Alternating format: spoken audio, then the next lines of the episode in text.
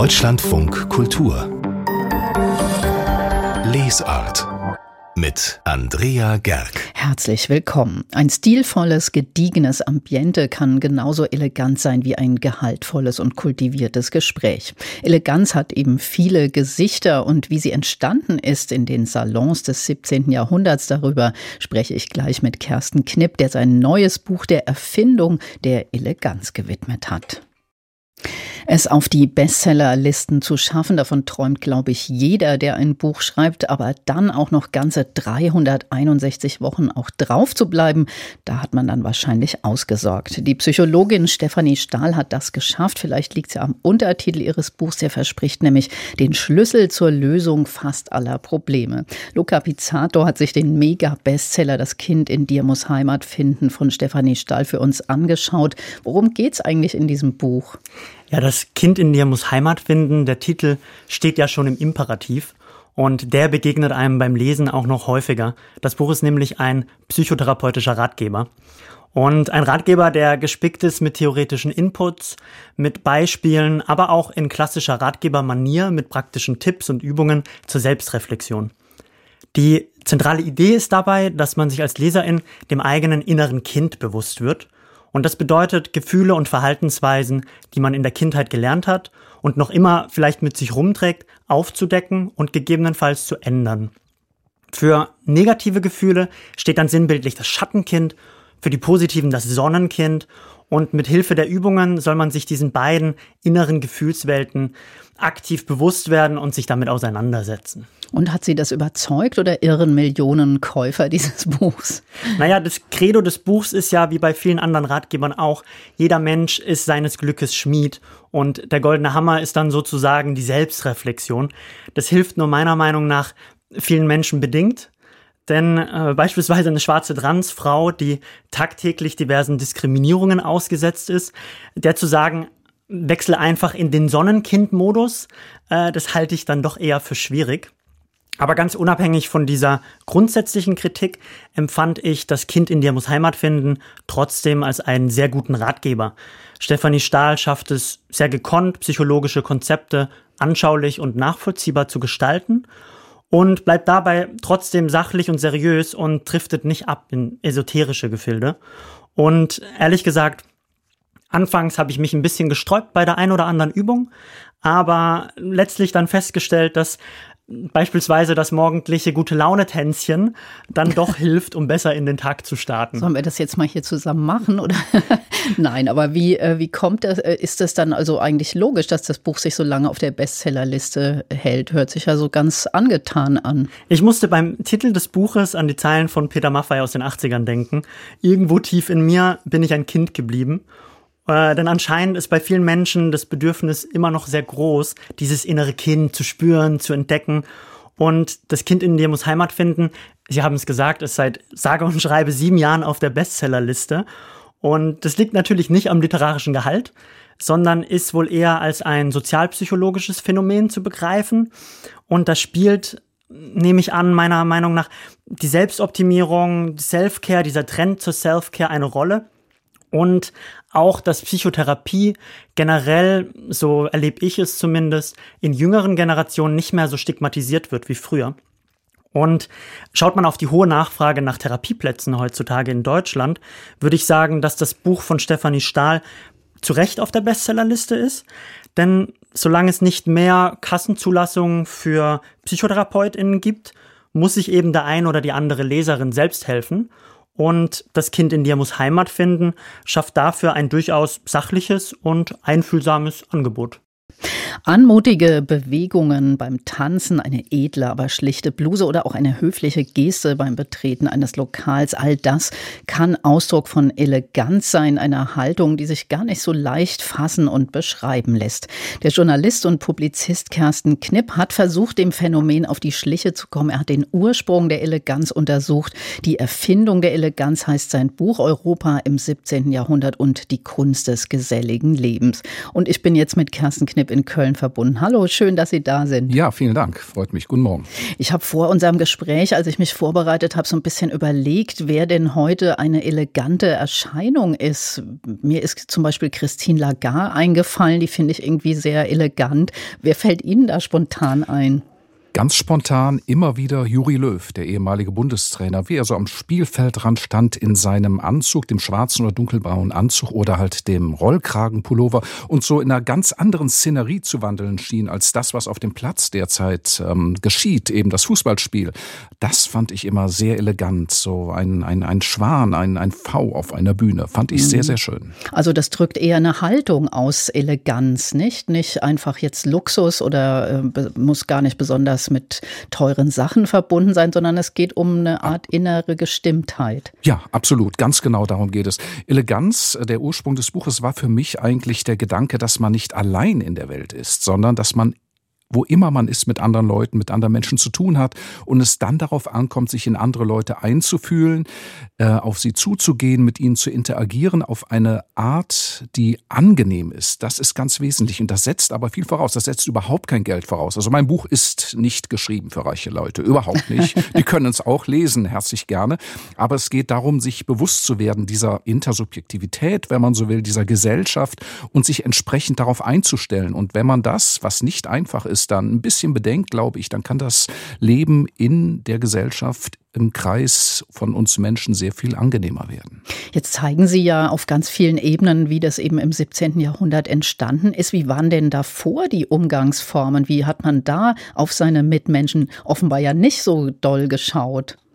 Ja, ich habe mein Buch ja situiert ins 17. Jahrhundert. Das ist die Zeit, in der in Frankreich insbesondere, darauf ist das Buch konzentriert, das Bürgertum entsteht. Und vorher war eine höfische Kultur, also eine Kriegerkultur. Vorher gab es ja die großen Kriege, insbesondere in Frankreich, in Europa überhaupt. Und äh, der Hugenottenkrieg beispielsweise, das Ende und das Schrecken dieses Krieges bleibt dann bestehen. Es halt wieder in der Erinnerung auch und man denkt, wir müssen ein anderes Land werden, wir müssen unsere Konflikte vor allen Dingen anders lösen. Und so gerät peu à peu der sogenannte Schwertadel dann ins Hintertreffen. Es kommt etwas Neues, ein Verwaltungsadel und damit aber auch gleichzeitig das Bürgertum, das auf der Suche nach neuen Umgangsformen ist, die ihren neuen Berufsbildern, Anwalt, Arzt, ähm, Jurist ähm, eben entsprechen und die das Ganze eben in ein, ein Setting fassen, das ein bisschen urbaner ist. Und da spielt ja Paris eine ganz große Rolle. Ich war erst kürzlich mal wieder da mit einer meiner Töchter, die meinte auch gleich, ja, hier sehen die Leute ja viel eleganter aus als in Berlin. Ähm, das ist ja bis heute irgendwie so ein bisschen so, dass man die Hauptstadt Frankreichs als eleganten Ort wahrnimmt. Aber warum ist das auch noch dort entstanden? Ja, das hat zu tun eben mit diesen Kriegen und diesen, es war ein, ein schrecklicher Krieg, äh, der, der ähm, Hugenottenkrieg, also die, die Konfessionskriege. Und äh, da denkt man, was kann man tun? Und Paris, äh, Frankreich musste sich gleichzeitig einen. Das war ja auch ein, ein Land, das sehr zerstritten war innerhalb äh, seiner selbst. Und das findet statt, diese gesamten Überlegungen in Paris. Zugleich dazu kommt das Bürgertum, das dort sich vehement entwickelt.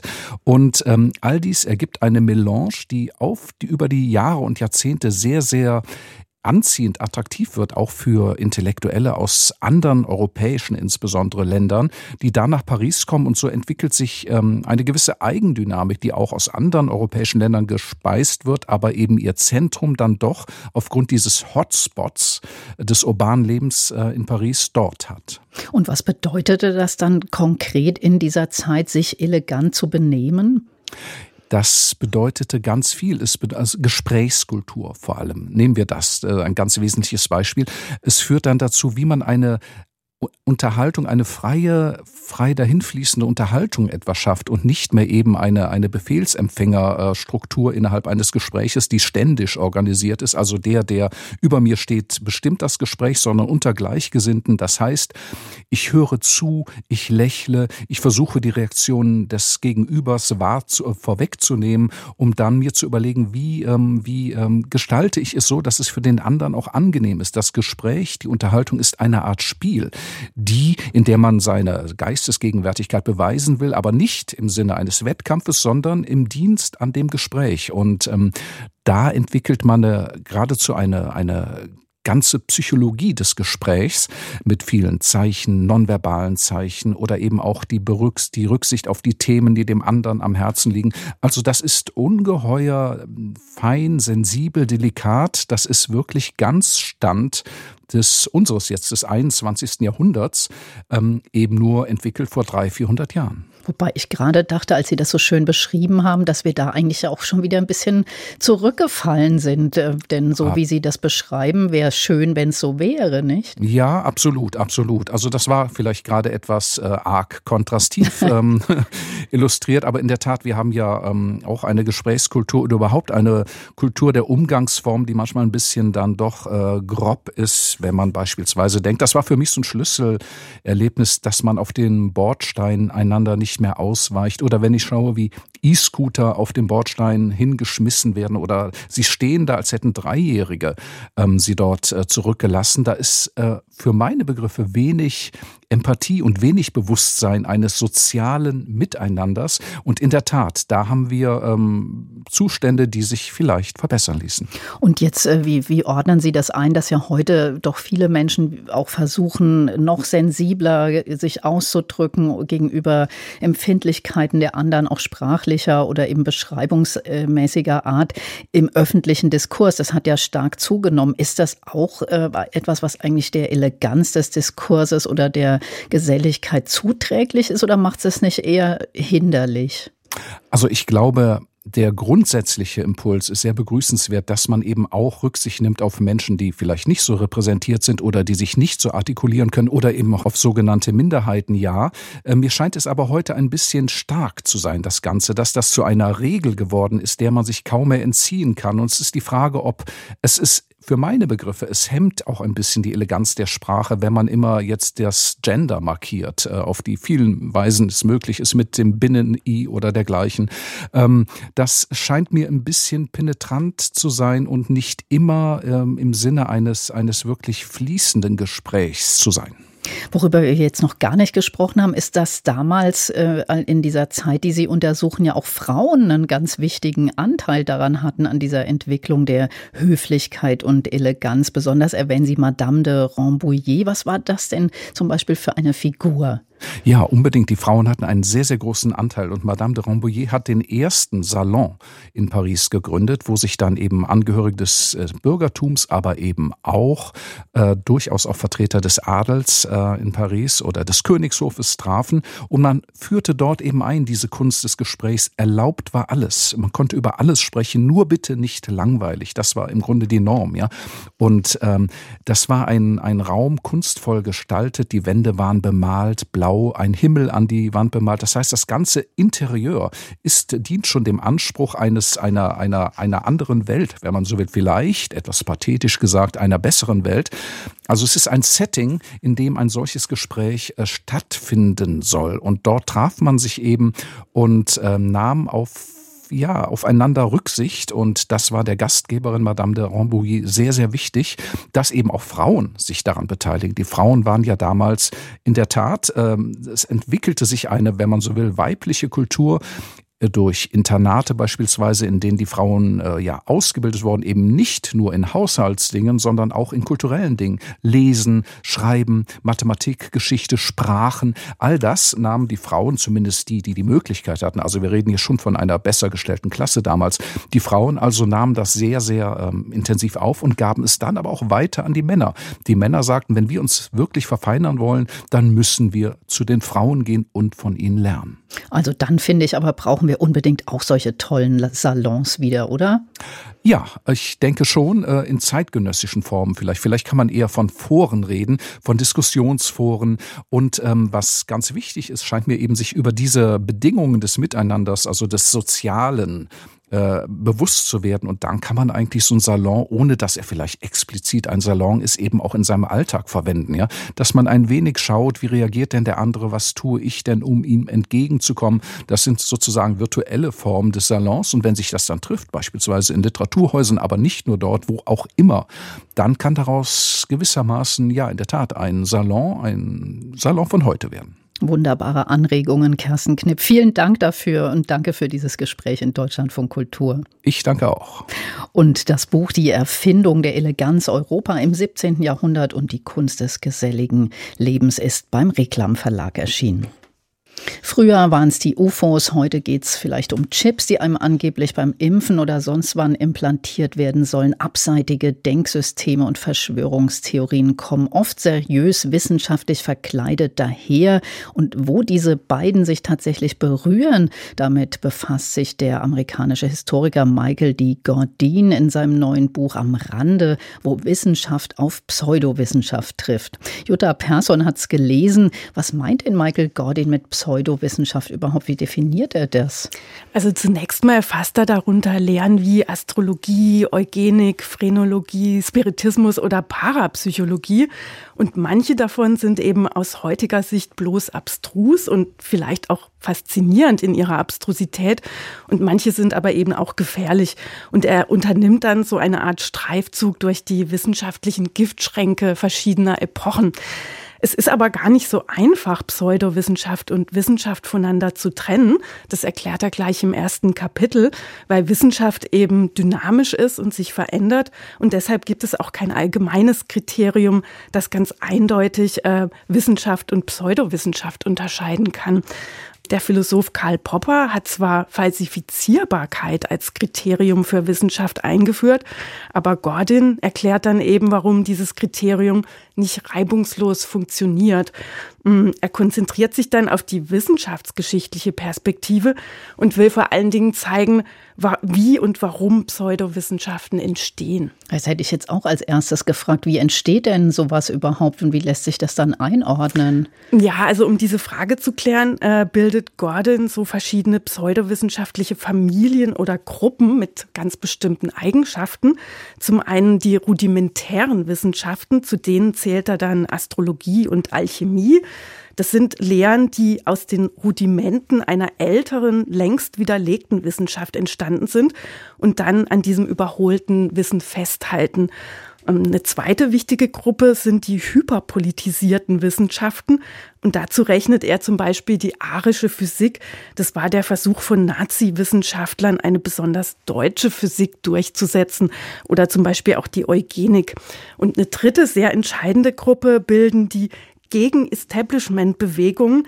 Dazu gehören dann die Phrenologie oder der Kreationismus oder die Kryptozoologie bis hin eben zur Ufologie oder zur Theorie der flachen Erde. Also das sind Leute, die nicht an die Kugelform der Erde glauben. Und alle diese Bewegungen kämpfen eben, eben gegen die etablierte Wissenschaft und imitieren dabei auch ähm, die Struktur dieser Wissenschaft, also durch Kongresse und Fachzeitschriften zum Beispiel. Und gibt es da so ein Beispiel, an dem man besonders gut zeigen kann, was eigentlich so eine Pseudowissenschaft ist? Also die Alchemie beschreibt er zum Beispiel sehr gut. Ähm, die hing im Grunde bis in die frühe Neuzeit mit der späteren Chemie zusammen. Aber im 18. Jahrhundert wird dann die Alchemie an den Rand gedrängt. Das lag zum einen am Betrugsverdacht. Also Alchemisten waren ja vor allem dadurch bekannt, dass sie versucht haben, alles Mögliche in, in Gold zu verwandeln. Zum anderen lag es aber auch daran, dass äh, Alchemisten ihr Wissen so manisch geheim halten wollten. Das heißt, ihre Manuskripte waren mit Symbolen und Decknamen verschlüsselt. Und genau diese Art von so einer überladenen, barocken Geheimhaltungspraxis in den Dokumenten wurde dann eben immer altmodischer. Und die Naturgelehrten des 18. Jahrhunderts haben dann ganz andere moderne Formen des Publizierens entwickelt und dadurch war die Geheimhaltung passé und die Alchemisten konnten besser ausgegrenzt werden. Bleibt denn der Autor, äh, er ist ja Historiker, bleibt er so in der Vergangenheit eigentlich mit seiner Untersuchung oder kommt er auch in unsere Gegenwart? Also der kommt schon auch in unsere Gegenwart mit der Ufologie oder mit diesen Flacherdlern zum Beispiel. Er streift auch die Geschichte der Impfgegner und kommt ganz kurz auf den Corona-Komplex zu sprechen. Aber das Buch ist eben im Frühjahr 2021 in den USA erschienen und hat beim Stichwort Corona auch ein paar Schwachstellen. Das liegt ganz einfach daran, dass man mittlerweile besseres Datenmaterial über die Soziologie von Impfgegnern und äh, Corona-Skeptikern hat. Ich würde sagen, die Stärken des Buchs liegen eher bei den älteren Pseudowissenschaften, also zum Beispiel bei der Astrologie oder beim Spiritismus. Und grundsätzlich zeigt Gordon als Wissenschaftshistoriker aber sehr gut, ähm, dass Wissen eine Geschichte hat. Hm. Und kann man denn auch trotzdem aus diesen Pseudowissenschaften auch was lernen? Also man kann ähm, letztlich daraus lernen, dass man sie nicht los wird, wenn man mhm. das Buch von Gordon genau liest. Also er ist ein ziemlich gelassener Beobachter und sein Fazit im letzten Kapitel lautet dann eben, die Pseudowissenschaft ist der Schatten der Wissenschaft. Und damit meint, meint er, dass, ähm, dass Pseudowissenschaften eben ein unvermeidliches Nebenprodukt der regulären Wissenschaften sind. Und das ist eigentlich eine unangenehme Erkenntnis.